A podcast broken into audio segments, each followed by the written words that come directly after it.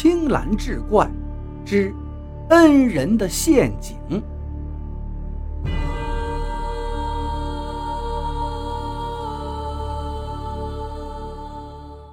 张太长和夫人正在花园里赏花，丫头们突然一窝蜂地涌了进来，七嘴八舌地回话：“不好啦，公子被少夫人闷死了！”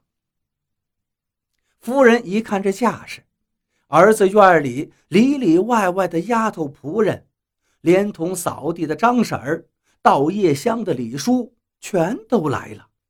而别的房中的丫头仆妇却恨不得跑到天边去，这是出大事了。当下腿都软了。张太长搀扶着夫人，一路跌跌撞撞跑到儿子院里。六月的天，炎炎正午，连知了都叫得有气无力。张峰却被捂在棉被里，只露出几绺头发来。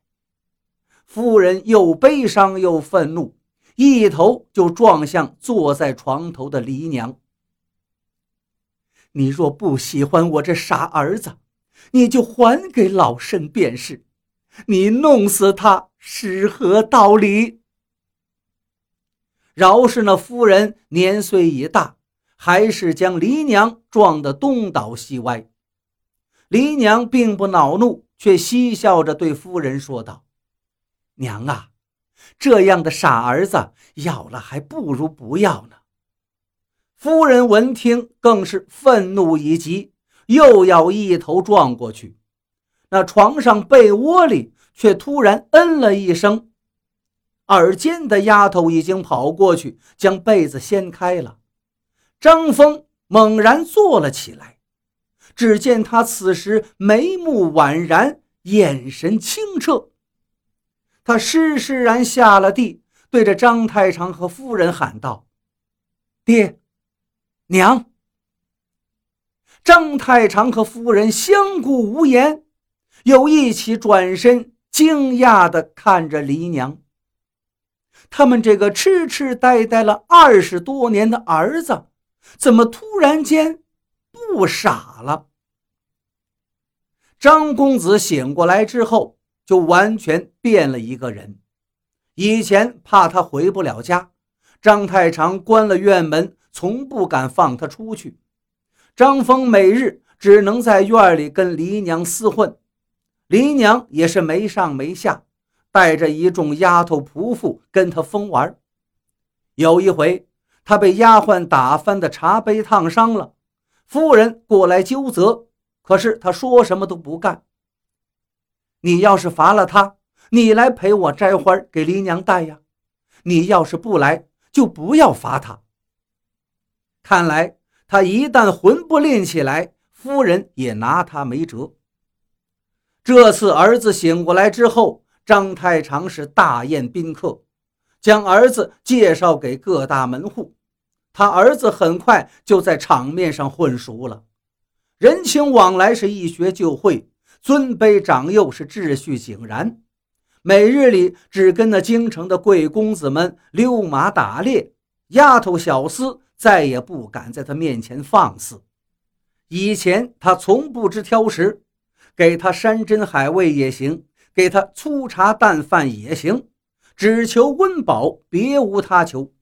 而现在他已经很快吃遍了京城的大小饭馆逛遍了京城的大小窑子，每日还着小厮去给其他公子送信儿。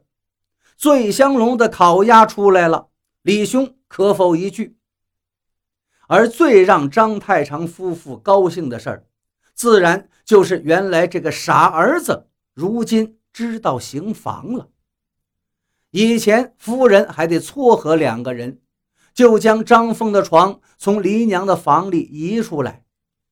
让他必须跟黎娘睡一张床，可是只睡了一晚，张峰就死活不干，追着他要床，还说道：“他不要跟黎娘睡在一张床上，他天天压我的肚子，还掐我的腿，我要我的床。”这让在场的丫头们个个嬉笑不已。